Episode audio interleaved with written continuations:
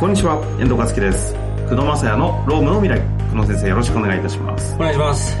さあ、ということでね、今週も行きたいと思いますが、今回は前回に続きまして、労働法の法改正、にじゅうよねんの労働法改正、まるっとここだけは押さえておいてくださいというテーマでね、行きたいと思いますが、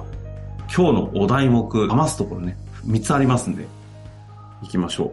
はい、あの、みっつの固定やつから復習しますと、ひとつが、にじゅうよねんのしがつの、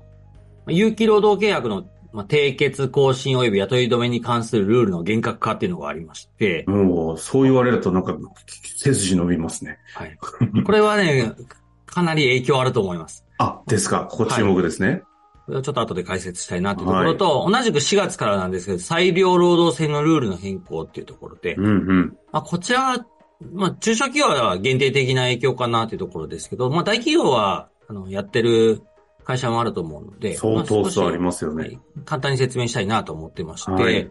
あとは、じゅうがつですね、社会保険の適用拡大というところで、これはあの壁のところで何回も取り上げましたけど、ごじゅういちにん以上が社会保険の適用ルール変わりますよというようなところかなというふうに思ってます。でももう間もなく来るんですね。半年後ぐらいか。半年後もうちょっとあるか。いやいや、なるほど。まあ、ということで、じゃあ早速今日はまず、労働契約の変更の観点からですね。有期労働契約ですか。はい。まあ、まず有期って何かって話になると、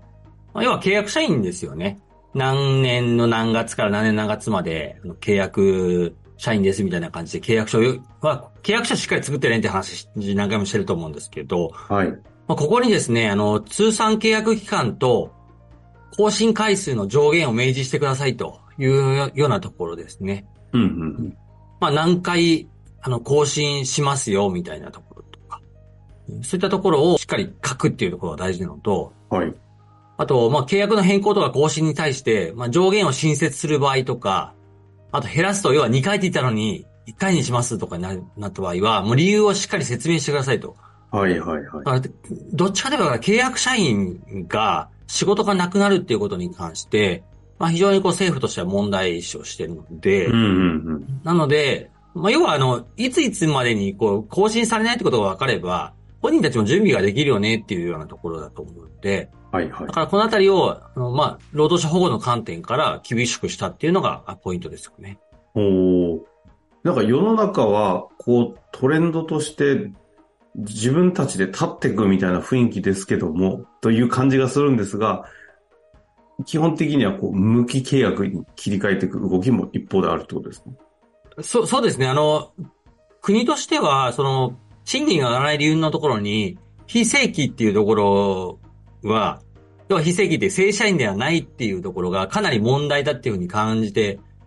いるので、はあはあ、だから正社員の人はもうほっといてもいいだろうっていう感じなんですけど、うん、非正規の人がやっぱ一日でも長く働けるとか、あとは正社員に転換していくっていうことにまあ予算をかけて、とにかくここは社会課題として、国家として取り組むっていうようなところがあって、で、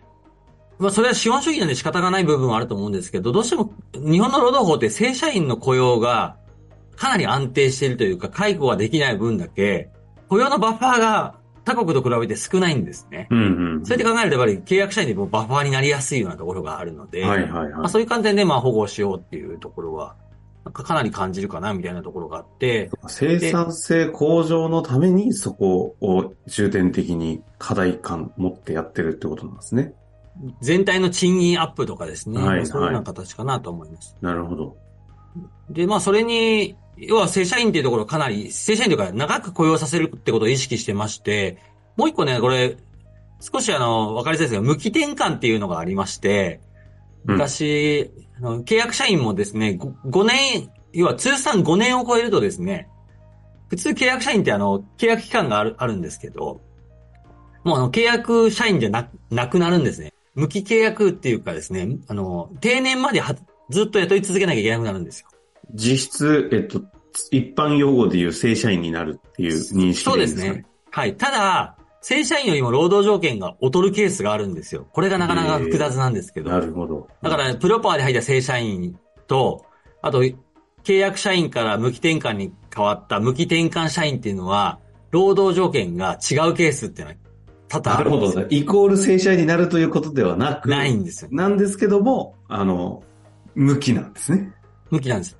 で、ここでポイントがあって、今までは、そのごねん経った時に、別にその、えっと、要は無期転換、無期転換ってこれ難しいのは申し込みなんですよ。要は別に契約社員でずっと雇い続けてもいい、いいんですけど、おうおう、ただ、基本的には無期転換権っていうのが発生するんですね。無期転換権、はい、無期になりたいですと。フリーエージェントみたいですね。そうそうなんですよ。ほうほうほう。で、本人が。権利が行使できると。はい。本人が行使すれば、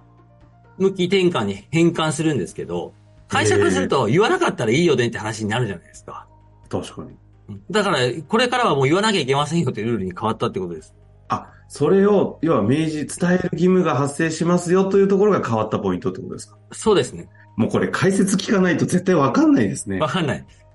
でも普通に考えたら、働くサイドからしたらですね、別にあの、会社辞める権利っていうのは従業員にはあるわけなんで、有給よりは無期にしてもらった方が絶対いいはずなんですよね。ああ、うん。なので、まあ、経営者の方から無期転換できますよっていう話をしてもらって、で、ちゃんと労働条件も説明すると。そういうルールがありまして、うん、で、もう一個はですね、あの、さっき話したんですけど、プロ、正社員と無期転換社員って、定年は一緒なんだけど、労働条件が違う場合があるっていう話があるじゃないですか。はいはい、で、これをとにかく、その、無期転換社員の仕事内容を考慮して、正社員に近づけろっていう努力義務っていうのを今回課されました。あ、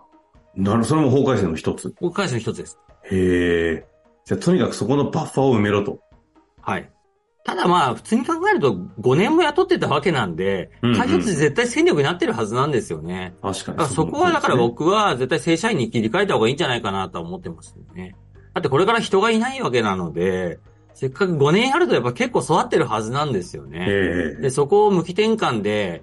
あの、そのまま雇用させてったらですね、まあ本人もしても無期転換で他の正社員の方が条件がいいなと思えば辞めるリスクっていうのがやっぱ出てきてしまうので、やっぱり戦力化してるんだったら正社員に積極的に変えて、まあ一般の社員と一緒に扱っていった方が、まあ経営としてはうまくいくんじゃないかなというふうには思っています。なるほど。じゃあ大きなトレンドとしては有期、この有期の労働者の人たちをごねん以降に、ごねん経った後はもう基本的に無期転換に転変えなきゃいけないし、それを伝える義務もあるし、その後の格差がある労働条件も基本的に合わせていこうっていう大きな動きがあるということですね。そうですね。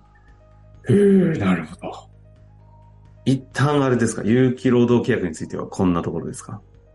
そうですね、有期はこんなところですけど、はい。あと、あ、もう一個、これ大きなポイントで有期だけじゃないと思うんですけど、あの、中途系、中途で入った社員とかで、はい。就業の場所とか業務の変更の範囲を明示しろっていうのが新しく入ったんですよ。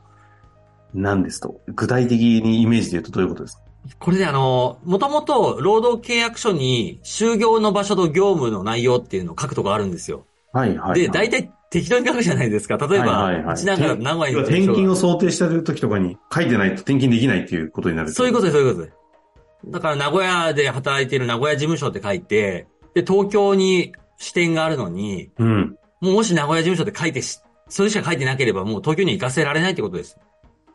ああ、え、それ新しく支社できたらどうするんですか？で、それもで、だから想定するんだったら書いておいた方がいいと思います。え、そんな、なるほど、そうなんですね。そうなんです。だからもう、網羅的に書くとか、大企業上手にやってるなと思うのは、総合職と一般職みたいな感じで分けて、あ、総合職は、あの、基本的には全国転勤、あの、もう入社の時はありますとか、で、新しい視点があったら行ってくださいっていうふうに、書いてあるんですけど、中小企業ってそういうのないじゃないですか。うんうんうん、で、社長が勝手に東京とかに支店作って、お前行けって言われた時に、はいはい、要はそこの契約書に書いてなければ断れるよってことなので、反対に、要はあの、働く場所っていうのは、その働く人にとってはものすごい重要な要素になるんだけど、そこを書いてない以上は簡単にはあの、契約変更しちゃダメだよっていうようなルールになりますんで、まあ、例えば地域限定する場合とかだと東京にじゅうさんく内とかって書くんですけど、まあ、地域限定しない場合なんかだと、まあ、会社の定める事業所みたいな感じで、まあ、事業所全部、うんうん、あの、網羅的に書いておくとか、まあ、別紙にまとめておくとか、あとは、支店作ることが分かっていれば何年何月に開設予定で、まあ、そういったところに行く場合があるとかっていうふうに、とにかくもう網羅的に書いていった方がいいんじゃないかなってところあります。なるほど。それを要は、今までは書く必要なかったけれども、求められるように変わっていくということですね。そうですね。まあ、あとはまあ業務変更の範囲みたいな感じで、職種もしっかりはっきりさせておく必要があると思います。はい、例えば営業って書いたらもう営業でしか使え、使えなくなってしまうので、だからいろんな部署 に, に移動する可能性があるんだったら、まあそれも書いておくってことが大事かなと。全然この労働契約の変更だけで今回一本話せるほどのやっぱり濃さがありますね。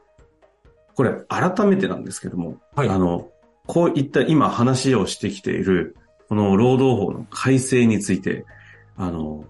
さすが東海さんということですね。すべて網羅的に今日話している、前回からね話しているようなものをあの一枚のスライドにですね、しっかりとまとめてあるあの資料をまさかのホームページ上であの無料配布していることにあの先ほど知りまして、これをちょっと皆さんにちゃんとお伝えしなきゃなと思っておりですね。はい、ポッドキャストの概要欄にもあの ユーアールエル 貼っておきます。メールアドレス入れないとダウンロードできないというふうにはなってましたけども、入れたら今日話している内容があの概要だけじゃなくて細かいところもね、ディテール出てますので、ちょっとそちらを見ていただくのと、あとホームページの方から入る場合にはトップページの一番下の方にスクロールすると、あのにせんにじゅうよねん労働法改正まるっと解説ブックというタイトルであの同じ資料が出ておりますので、そちらの方からぜひ資料入手いただきたいなと。こんな資料ちゃんと無料配布しているような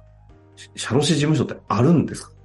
私結構事務所付き合いあるんですが聞いたことないんですけど。そうですね。そこ、まあこういうとこ一生懸命やってます。すごいですよね。ちょっとすごいって口頭でね、あの、伝えられないんですが、ページ数にして約さんじゅう、よんじゅうぐらいの間のページ数なんですけども、むちゃくちゃ細かくわかりやすく書いてありまして、あの、ぜひ皆さん、あの、ダウンロードをこれはした方がいいと思いますのでね、お伝えしたいなと思います。あの、久野先生、にかいぐらいでいいかなと思ったんですけど、はい。次回、あの、ふたつ残ってますけど、はい。こちらで改めて、あの、今回はね、えっと、次回は裁量労働制と社会保険の適用拡大ということなので、そんなにね、今までもやってきてる内容だと思いますので、安心して聞いていただけたらなと。あと、あの、健康保険証の廃止、はい、そうですね。あの、今、新聞にはよく出てますよね。出てますよね。なんか、あのあたりもちょっと含めながら、ちょっと次回やっていきたいなって思っておりますが、いかがでしょうか？お願いします。ということで、今日は一回ね、有期労働契約についてお伝えするということで、次回残りにこやっていきたいと思います。ありがとうございました。ありがとうございました。本日の番組はいかがでしたか？この番組では久野正也の質問を受け付けております。番組内の ユーアールエル からアクセスして質問フォームにご入力ください。たくさんのご質問お待ちしております。